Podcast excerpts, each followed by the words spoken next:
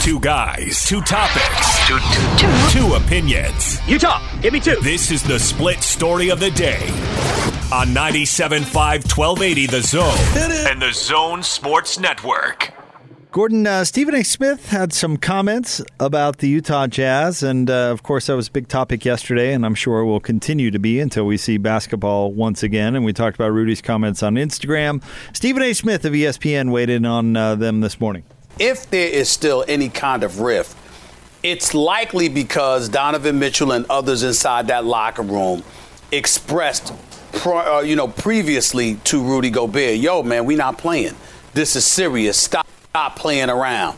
And he kept playing around and was dismissive of their feelings leading up to Donovan Mitchell contracting the coronavirus. That might be the issue. Um, outside of that, I can't imagine any circumstances under which Donovan Mitchell would still hold a beef with Rudy Gobert. He's a real good brother. And in fairness to Rudy Gobert, again, when he when he made the mistake, we all got on him because it was immature and it was insensitive, and we all know that. But since that time, he has a, uh, embraced the level of seriousness that it deserves, um, and he has done all he could uh, to make amends for it. And, and if we're decent human beings, just accept that and move forward. What do you think from your old friend there, Stephen A. Gordo?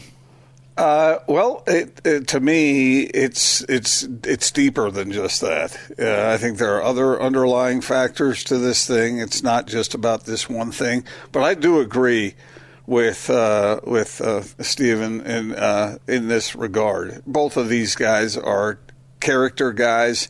Do they have egos? Yeah, they got egos. Come on, man. When you're when you're playing in a game in the best league in the world and you're relatively young, you're going to have an ego. And these guys probably wouldn't be where they are right now if they didn't have great pride and a, and a, a good sized ego but I, I, do think that they are mature enough to, to work through this thing. The question is, how do their games complement each other? And uh, there are other things to consider beyond just the uh, COVID 19 consideration. Good tease, Gordon. In fact, we'll get to that uh, at the top three o'clock hour. Mannix talked about how those uh, games fit together yesterday uh, when he was on the show. I I um, I generally agree with what Stephen A. had to say right there. I, you know what? It's in everybody's best interest to put it behind him, including Donovan. And we're still waiting to hear from Donovan, and maybe you know silence. Uh, you know, says a lot about the whole thing. I don't know, uh, but it's in Donovan's best interest to to figure it out with Rudy Gobert, and I think Rudy has certainly shown willingness uh, on his end to to do that. I don't think that's the issue, and I agree with Stephen A. Smith. You know, hey, we all make mistakes, and if we get focused on on Rudy's behavior leading up to it, something he's been very very contrite for, uh, you know. Uh, you got to get over that, right? I mean, they've got to do that. Donovan's going to sign a max deal with the Utah Jazz because it's in his best interest to do so, and people are going to figure it out because it's in everybody's best interest. And I, I think that remains true right now. Yeah, I, I agree with that. And eh, but they do have to find a way to to both be satisfied with what's happening on the court not from a competitive standpoint because you don't want anybody satisfied until they're winning championships but from a standpoint of playing together, complementing one another's games, uh, helping one another out, uh, joining in with the other teammates. Uh, as we talked about, it doesn't have to be kumbaya around the campfire, but it, it does need to be a solid, working, sacrifice for one another kind of atmosphere. And I think both these guys are capable of doing that in spite of everything we already said. And the other thing about it is that that they. Uh, I, I, I, I'm not saying these guys are angels or anything like that, but I, I, I think they've learned something from this experience. I think Rudy Gobert is learning from this. Uh, he may have had some blind spots as far as the way he his personality was, and we've talked about how he spoke out about wanting the ball more and all that. I think I think this is a way to learn. And if both of these guys learn from this experience, then they could not only be better people, better players, but they could uh, coexist better with maybe more of a giving kind of attitude. Do you think that's Pollyannish, or do you think that could be true? Um, no, I, I don't think it's Pollyannish. I, I think it could be true. I I actually think there's an easy, not so easy solution to all of this. But again, it's easy, not so easy. I mean, one thing that What? would certainly solve it is just pay Rudy. Because then he doesn't feel that pressure where he has to be this offensive dynamo, and he'll fall in line a little bit, and Donovan can take you know 25 shots a game, and it's not going to matter. Because I don't think Donovan's going to pass up some sort of max extension with the Utah Jazz, which buys everybody time. But you know, if some of this stems from Rudy feeling the pressure that he needs to be the superstar, if he gets paid, I bet it alleviates some of that. But the question is whether he's worth it, and that's, I mean, the the crux of the problem altogether, right? Or or so it would seem. Well, Jazz management needs to figure that out and decide. But if they do pay Rudy and they do pay Donovan, then those guys individually and together have to get better. They have to get better. Well, that's what the Jazz would be betting on if that's Yeah. the, the direction that they go. I mean, Well, that Donovan Mitchell's 23 years old. You would expect him to get better. You would expect him to become more savvy. You would expect him to read and recognize things on the floor better. You would expect him to have better judgment. He's a smart guy. He's a capable person uh, to, to, to assimilate what he needs to learn in order to be better. And, uh, and and same thing with Rudy. And we've seen a trajectory with Rudy where he is getting better, seems to be getting better. At some point, he'll probably level off, and he should be coming into his prime over the next two or three years. So, yeah. Uh, they, but if you're going, to, if those are going to be uh, max players, then they have to match the performances of max players on other teams if they truly want to contend in the West. They have to match that, and that is a big, big responsibility, and it's it's a big request. I, how good is is Donovan Mitchell going to be? I- Can he be at a superstar level? Uh, can he be? Can Rudy uh, Gobert uh, offer enough beyond just defense to make himself worth that, so that he is the match of of the best player on other contending teams? That that's what needs to happen if those guys are paid like the other guys are. Yeah, uh, you know, yeah. I, the one wild card in all of this, Gordon, in in my opinion, and why uh, Don, Donovan's silence is so deafening in a way, is is Donovan the type of guy who's going to cut off his nose despite his own face? Now, I wouldn't think that. I mean, that's not the persona he he puts out there, but. You know, is he the type of guy to leave in free agency and go to Boston and deny for less money and deny the Jazz a trade exception? You know, because that because that type of personality, you, you, you never know, right? I mean, whatever That's the not- whatever the grievance with Rudy Gobert is, I mean, is he the type of guy that, that would blow it up just to spite it all?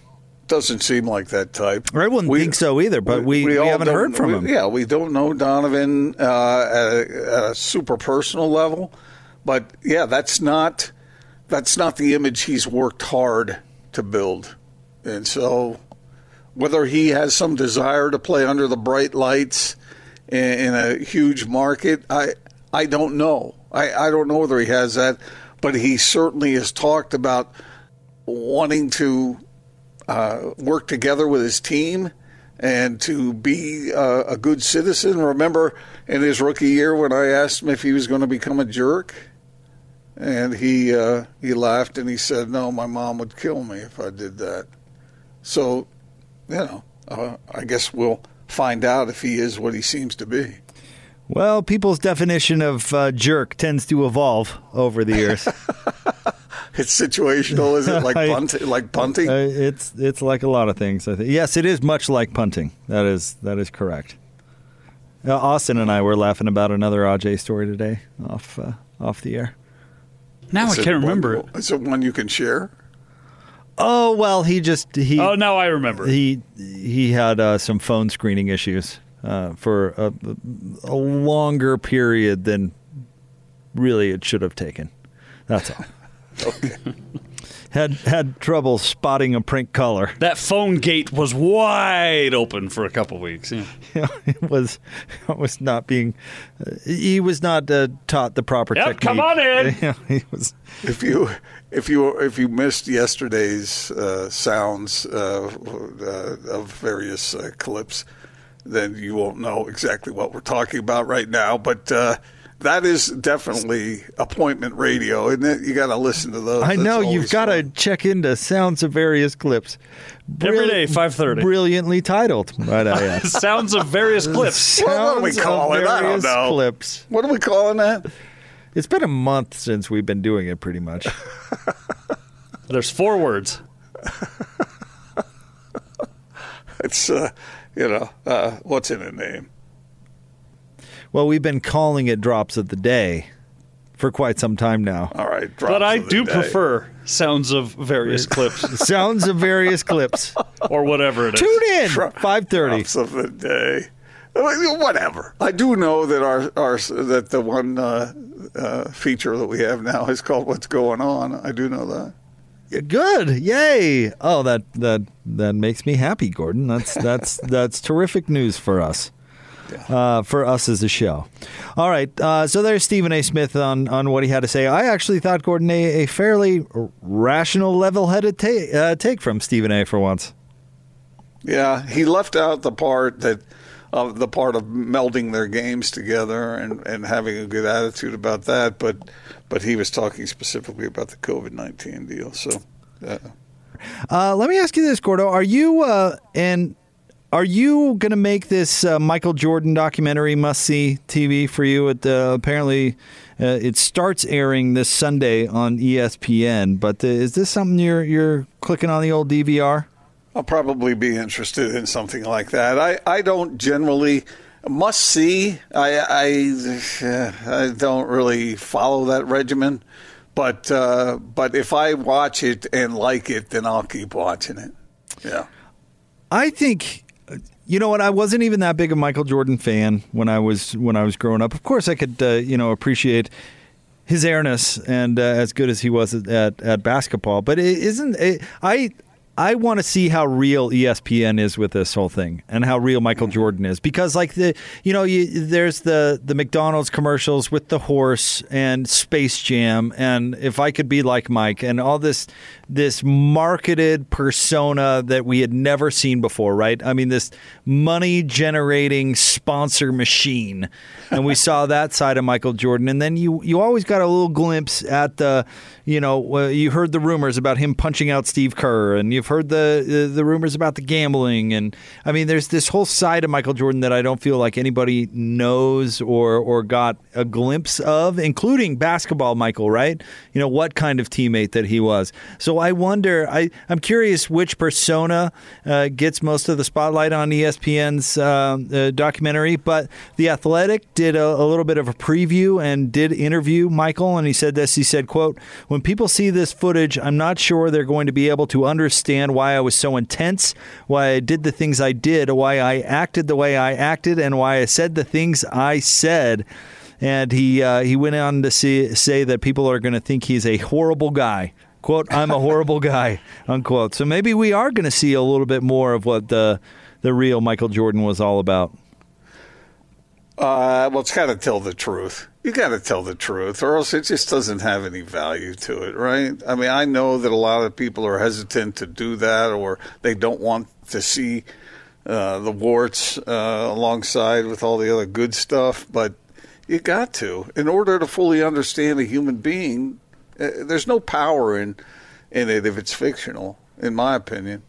And so, while it might be painful for uh, Michael to to watch himself portrayed a certain way. Um, if he knows in his heart that it's right on the money, then that you got to shrug and say, "Yep, that's what that's what made me who I am." That's and you can't argue with the results, really, can you?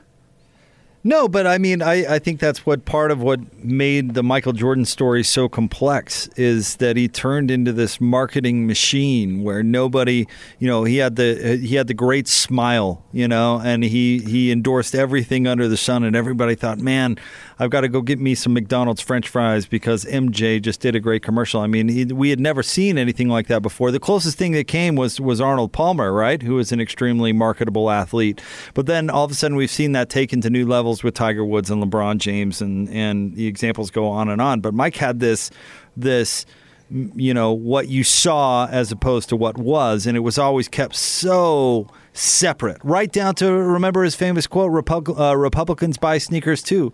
Like he was never going to get political. He was never going to to damage the brand. We had never seen that in sports. I mean, that in and of itself is a fascinating story. Let alone how he was able to com- compartmentalize his life like that. Well, he had he he had a lot to work with. You know, I have never seen an athlete in all my days of of covering sports and watching sports and being aware of sports in previous uh, decades. Uh, the two the two uh, individuals who come to mind, and and they were different as far as this marketing goes that you were talking about, but the two most charismatic figures I can think of Muhammad Ali and Michael Jordan. Now, Muhammad Ali, I'm not, I don't know how much he capitalized on his marketability, but he certainly had that charisma surrounding him. Michael Jordan was the best that ever was.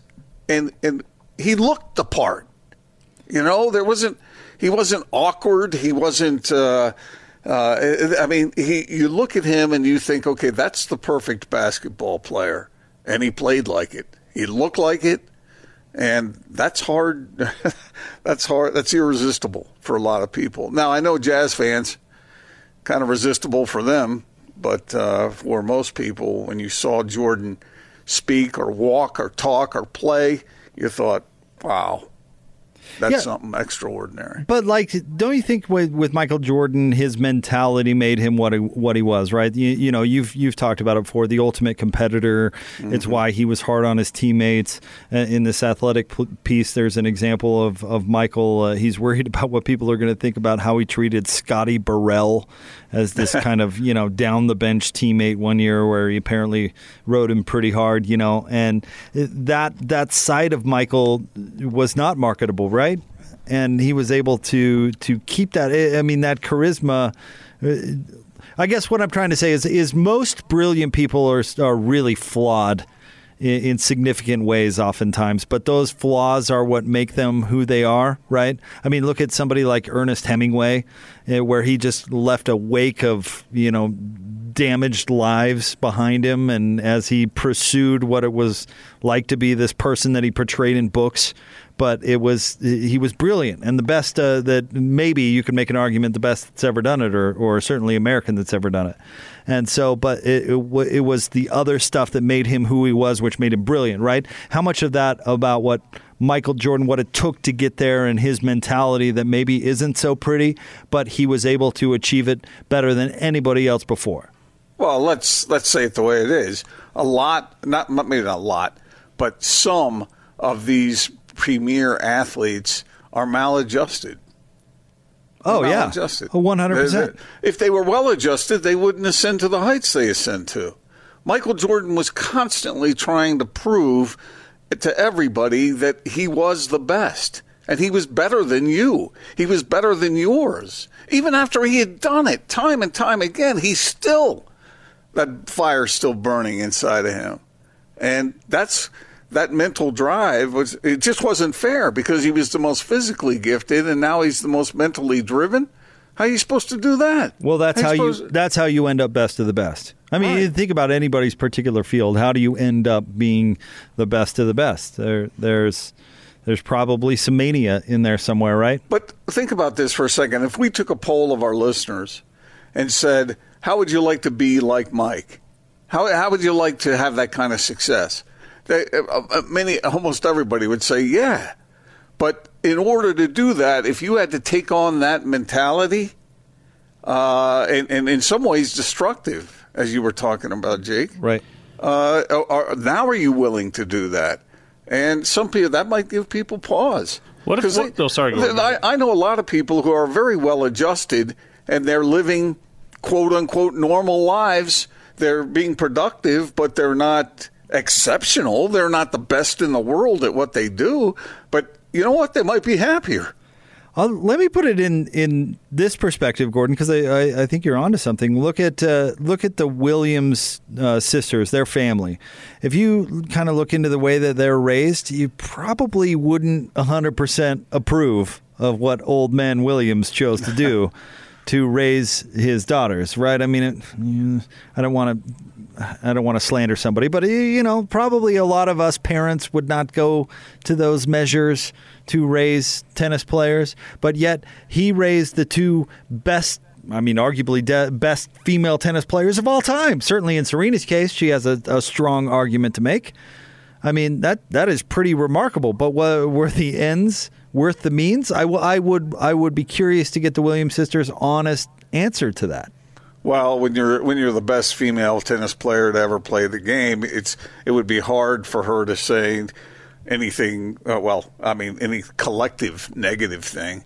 But I, I wasn't willing as a parent to, to do what what you would uh, you- what some parents and in that particular case, that parent did to get his kids to, to get where they got to. It didn't. It, it doesn't sound like being Earl Woods' son is the easiest thing in the world. Well, you know, this is something that, and, and I've talked a lot about this.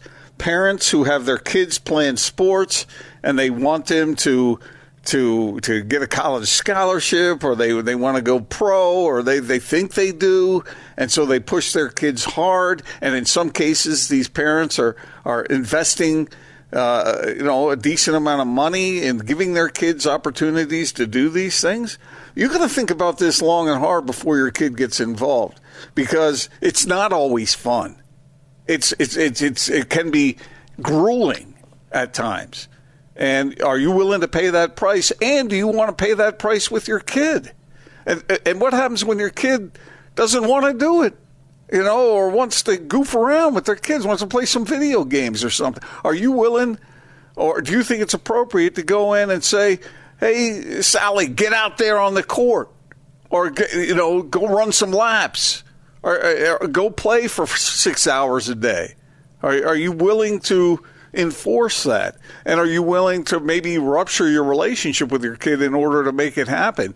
These are real questions, and it's stuff that parents need to think about, and kids need to think about it too before you get involved. Are you going to do it for fun, or are you going to do it as a business? Are you going to do it as your profession? Watch the Marinovich 30 for 30.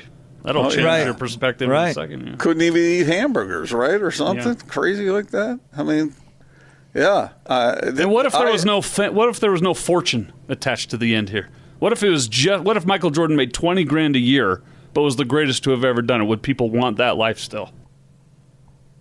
Would it have been worth it? Yeah, that's what I mean. All it took Well- to get there. Cuz I think people would say, "I'll do it. I'll take his life on because of the money." But if you took the money away, no. Right. Hmm. All right. It is the big show. Gordon Monson, Jake Scott, 97.5 and 1280 of the zone.